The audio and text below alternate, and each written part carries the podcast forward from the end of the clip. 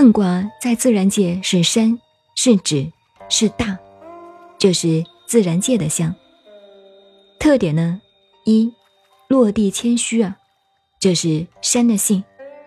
山再大也是从地下出来的，你有没有看到山在空中啊？那是你以为的，以为的都不是对的哦。第二，知道进退，为什么是这样子？阳在外面的时候，在第三爻的时候是止，那两个阴在下面，阴本来就是等于静，顾名思义，阳动阴静，那内面是静的，外面是止的，那不就是山吗？山就停在那边不动。艮为什么是止呢？我们老祖宗看到山的时候，就知道。我们进退之间要有道，很多人进退不知道啊，所以现在社会上很多人，现在教育失败，就是我来找你，你是我朋友，你帮我是应该的，谁是应该的？那是你认为应该的。进退要有道，所以老祖宗就看这个山停在那边，山为什么那么大？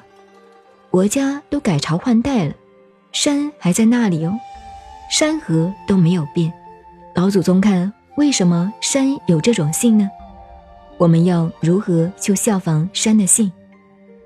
再一看山的前面，山的后面，在山的前面看不到山的背后，就晓得我们人要止，只知道身于目所不见。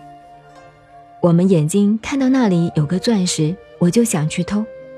可是如果没有看到，根本无所谓偷。如果我看到，就当成没有看到，那不是我看不到，就没有这个纸了。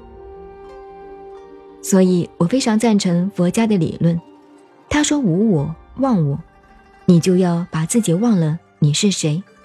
你认为自己太重要了，就是因为你认为自己太重要了。哎，我来找你，你就应该帮我。谁规定的？很多人都是无限制要求别人帮我，不要求自己去帮助别人。现在社会上这种人很多，就是不知道止，以至于人家回绝你的时候，你还觉得人家对不起呢。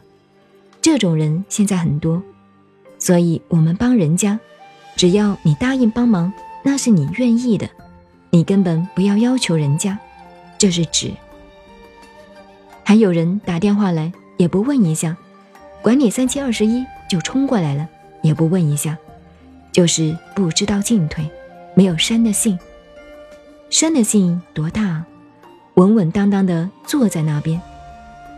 有一天呢，我去美国的飞机上，旁边坐一个教授，是我们一个院士，我看他在看一本书。生与死的哲学，他不知道我，我也不去讲我是谁。然后他快到洛杉矶的前一个小时，我们就开始聊。他看他的书，很多人被刑绑住，我就是专家，你就要听我的，那你就错了，你就被刑绑住了。他就讲了山，我们易经有个卦，地山谦，山那么大，在地的下面。叫做牵挂，